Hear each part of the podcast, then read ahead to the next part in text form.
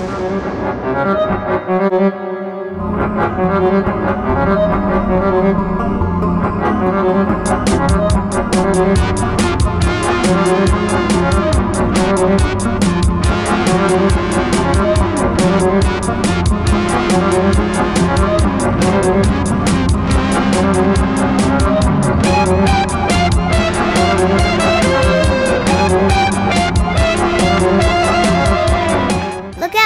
creeps, it's a monster stampede.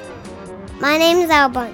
And I'm his dad, Jeff Burnham, and we're here with a special new segment. Al already introduced it. It is Al's Monster Stampede. The idea behind this was we kind of wanted to mix things up a little bit, give you a little bit of excitement during our sort of off weeks. We were thinking about going down to one episode a month, but man, we just didn't want to do that. You know, come January during the next quarter at DePaul, where I teach, I'm going to be teaching a bunch of classes. I'm also taking classes now. Al's got classes that he takes on the weekend. He goes to preschool during the day. So it didn't seem feasible to put out two full episodes, but we thought, hey, why don't we do something a little bit different, a little bit quicker, but just as fun as our regular episodes? So we talked about it a little bit. And what we came up with is something really, really special that we both think you're gonna like. Yes. And that's Al's Monster Stampede, or Lessons in Monster Awareness and Preparedness. You see, Al wants to be something when he grows up. What did you tell us you want to be when you grow up? A teacher. Just like, My mom. and me too. but yes, just like us, you said you wanted to be a teacher. Al wants to be a teacher. And I thought, you know what? Why doesn't he start now? Why doesn't he start by teaching you, our listeners, a little bit about monsters? Because I want to be a monster teacher. well, that's maybe not a thing. But you know what? You can grow up and teach pretty much anything you want. I get to teach movies, so you could grow up and theoretically teach monster movies, just like I do. Yeah. That's what I want to do when I grow up. And that sounds awesome. So why not get some practice now and have a little bit of fun with me while you do it, right? Yeah. So here's the idea.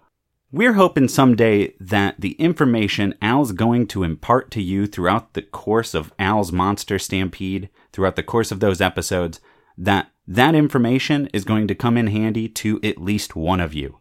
Picture this, if you will. It's a dark and stormy night. You fall asleep on your couch with the TV on. You wake up and think to yourself, oh, I've got to go to bed now. Oh, I'm sleeping on the couch. My neck hurts, whatever. And so you get up off the couch and you go to go to your bed. But what happens? You trip and you fall right into your television. And I don't mean you fall on your television. You fall in to the television, in to the movie that's playing on the TV. You're stuck in a monster movie. What do you do? How do you recognize a monster when you see one? If you do see one, what are you going to do about it? That's when Al's Monster Stampede is going to come in handy. Yep. Because it's fighting. it's fighting time. It's fight or flight, man. And you can't always flee. Sometimes you may just have to fight, and Al's Monster Stampede's going to give you the information you need to be able to hold your own against the creatures of the night. So Al's here. He's wearing his Goosebumps shirt. He's got his signed Night of the Living Dead poster behind him, his signed Monster Squad picture over here. He's ready to go. The teacher is in. Al, what are you going to tell our listeners about today?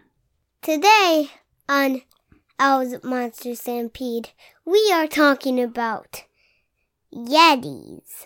Whoa. What's another name for the Yeti? Abominable Snowman. Ooh. And this is something you know a lot about then, huh? Yep.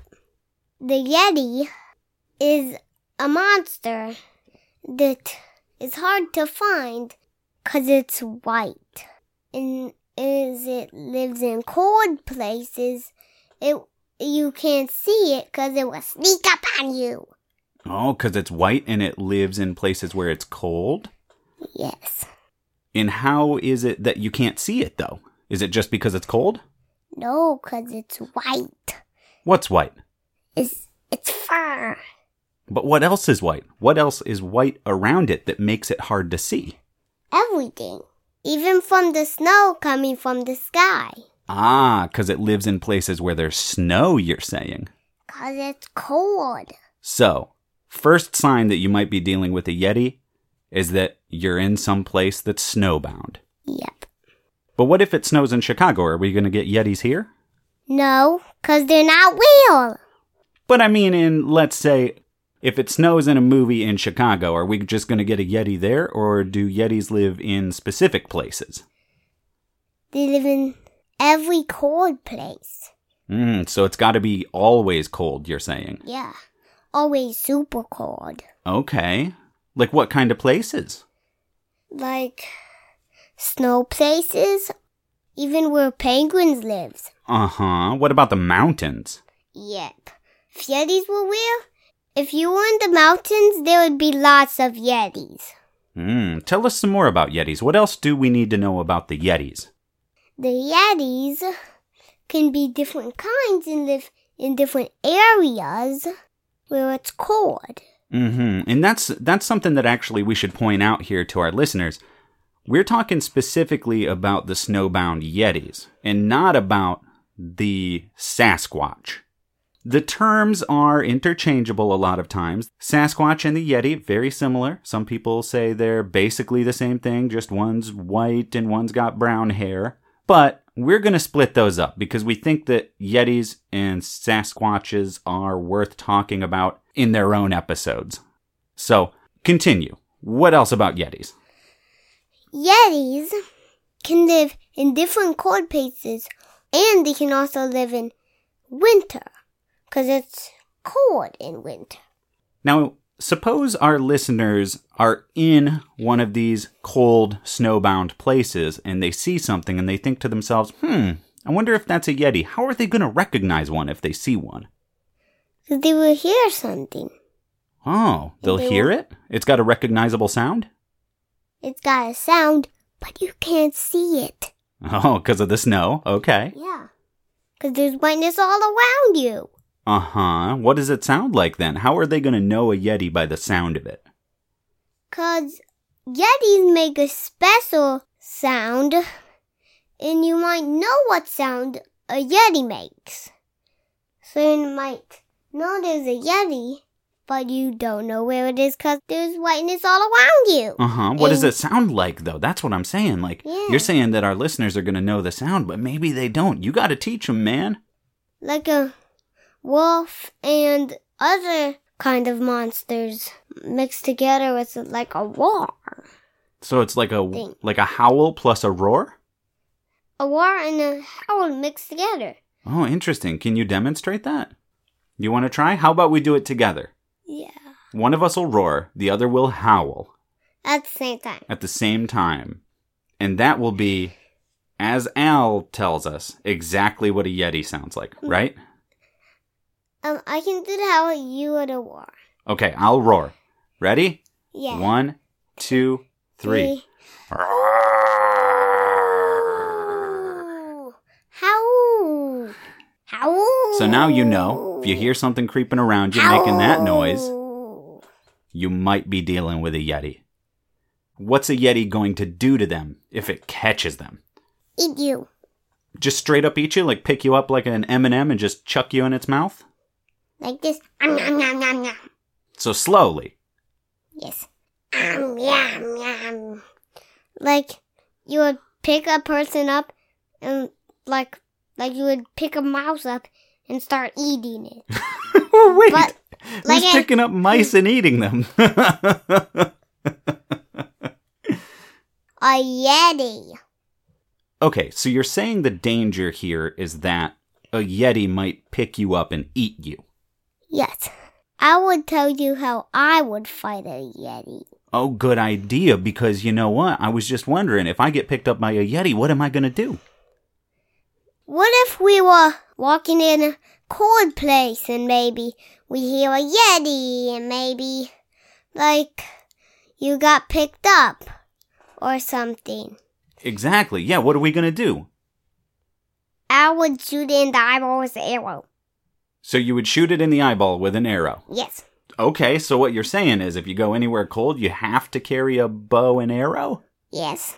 To shoot it in the eyeball. What if I don't have an arrow, though? What if I don't have a bow and arrow? What if I just fell into my TV and there I am, stuck in uh, the 1977 NBC TV movie Snow Beast? What then do I do? I will do jump then? in too. Then I will shoot it in the eyeball. But what if it's just me? What if it's just one person? What do you do? In the in the Yetis, the Yeti's got you in its hand, right? The Yeti's picked you up. It's got you in its hand. But you don't have a bow. You don't have an arrow. What do you do? Smack it in the head. Like slap it? Yes. Like this. Are you That's hard. okay? Yeah, I didn't do it hard. okay. What if there was no other people and just you and the Yetis? Nobody knows. Nobody knows. Well, You'll maybe that's because Killed. maybe that's because you tend not to run into a bunch of Yetis. How many Yetis do you typically see in a movie at one time? One. Yeah. What if there's a movie that has more than one Yeti? Well, I think those exist, but Yetis? Well, no, no, not that Yetis exist, but that movies exist with more than one Yeti. Okay. But I guess what you're saying is these tactics, uh, the tactics that you're talking about for fighting Yetis, are really only going to work if you're fighting one Yeti. Yeah, but I got one that one that you would do more than one Yeti. Okay, so let's recap first. Okay, if you're fighting one Yeti, what do you do? You got two options according to Alistair, which are Shoot it in the eyeball and smack it in the head. either shoot it in the eye with a bow and arrow, hopefully you've got a bow and arrow, if not, smack it in the head with a slap. Yeah. Multiple Yetis. Lay it on us. Maybe knock out one of the Yetis and like maybe the Yetis are on a straight line. And maybe you knock out the first one. and like that one like knocks over the other one like dominoes. I like it, the domino effect. Yetis instead of dominoes. Exactly. So I guess the trick, though, is to get them all in one line. Yeah. Hmm, how do you do that? Maybe you could leave like a trail of meat. Like if you had a bunch of steaks or hamburger, just leave a trail of meat and they would all walk in a straight line to get it. What do you think? And then when they were eating it, you would knock one out and they would go like dominoes. And another way is to like throw baseball bats at their heads. Throw baseball bats at their heads. Yeah. That's pretty this. good. Boom, boom, boom, boom, boom, boom, boom, boom. And is that what you use to knock the front one out? No, another way. Oh. How do you knock the first one out, though, if you get them in a line? By shooting it with one of the baseball bats. Okay, hit it with So one baseball bat. They Oh, they're out. they're scared. They're afraid of baseball bats. Yes. Oh, that's good to know. Yeah. Remember that, listeners. Yetis are afraid of baseball bats. All of the lessons is done. We're gonna recommend Yeti movies. That's right. Okay, so lessons over. The teacher's out. We have recommendations for you for further monster research. If you want to do some Yeti research on your own time, we've got some recommendations for you, as Al pointed out. Movies. This is a monster movie podcast, after all, so we got to talk about some movies. If you want to know more about Yetis, Alistair, what movies should families with kids turn to? Rudolph, Rudolph the Red-Nosed Reindeer, that's right. It's got an abominable snowman or Yeti. Absolutely. yes. What other movies? Monsters Inc. Absolutely. There's one Yeti in there living up in the mountains. He's a silly guy. You know, you might find some nice Yetis out there. You never know. So, Al's recommendations for further monster research are Rudolph the Red-Nosed Reindeer and Monsters Inc. Two very good representations of Yetis. Now, on Monster Stampede, I want to recommend movies that are maybe more appropriate for adults than for kids. Give some adult options as well. Where Yetis are concerned, though, I've done a lot of research over the last week watching or trying to watch Yeti movies to try to find some that are more adult oriented. And I'm sorry to say, I don't really have any good recommendations. There aren't a lot of Yeti movies out there to begin with, much less good ones. The best movie I saw over the course of the week was referenced in the episode earlier, which is called Snow Beast. That's a made for TV movie from 1977 starring Bo Svenson. If you're not into 70s TV movies, if they're too slow for you, then maybe it won't be up your alley, but I thought Snow Beast was pretty awesome. I just figured out one in my brain. Oh, okay. You want to add one onto yours? What's yours? Scooby Doo. Oh, Scooby Doo. Yeah, absolutely. We have that VHS tape that's full of snow beasts. Yeah. Yeah. There's also one that looks like a T Rex. Yeah, and I called them snow beasts because they're not all Yetis. There's a Yeti and a giant T Rex looking one, and then there's a weird sort of Christmas Carol episode. Yeah, you're right. So we have this old tape called Scooby Doo Winter Wonder Dog. And there's an episode from the 1969 Scooby Doo series in which they do take on the Yeti. So, good call, Alistair. Good call. Um, I'll wrap up my recommendations really quickly. Snow Beast, awesome. If you want something sleazy, you might check out Shriek of the Mutilated, which is barely a Yeti movie at all. I don't even know if I recommend it, but if you're into sleazy grindhouse pictures, check that one out maybe. I also watched one called Yeti Giant of the 20th Century, which is an overly long Italian King Kong knockoff from 1977 as well, I believe. And I don't recommend that one particularly. It's too long. So I don't know. Snow Beast, made for TV 1977. Add to that Rudolph the Red-Nosed Reindeer and Monsters Inc. And? Scooby Doo. And Scooby Doo, yes. Anything else to add on to our discussion of the Yeti before class is dismissed? I have one more question. Okay. How would you fight a Yeti? I don't know, man. I think you pretty much nailed it. Either shoot it with an arrow, slap it in the face, hit it with a baseball bat. I think that knock pretty much out. nails it. Yeah. Like, and make the other ones be like dominoes. Yeah, like dominoes. I think you nailed it. Class dismissed. Awesome. So before we get signing out here, though, we have a couple other things that we want to talk about really quickly. The first thing I want to announce is that Alistair, you just had a birthday. Yes. And how old did you turn this birthday? Five. That's right. No longer is this a podcast hosted by a four year old. It is a podcast hosted by a really big five year old.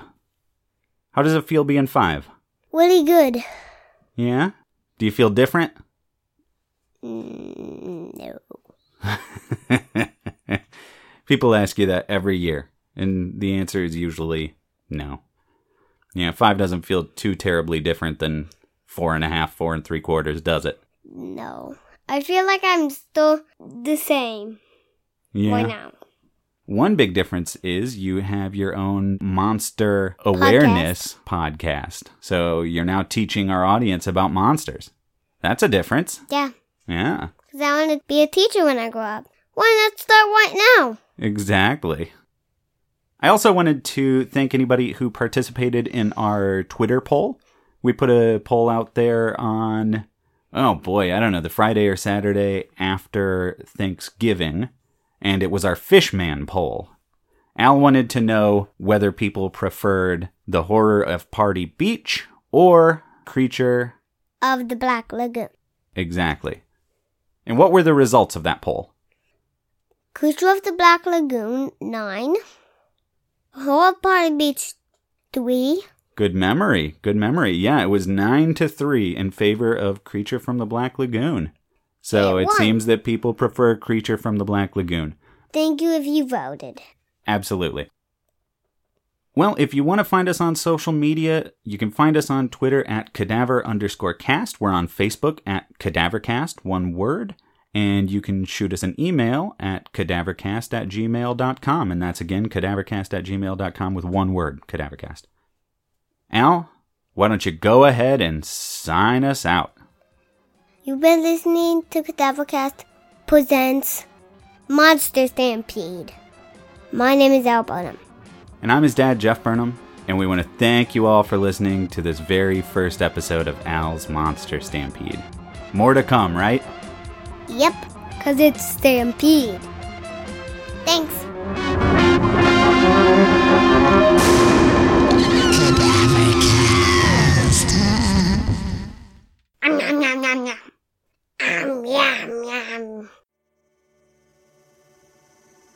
Al, I've got a question for you. Yeah? Why should our listeners head over to patreon.com slash word salad? To win cool prizes. And Hear exclusive content.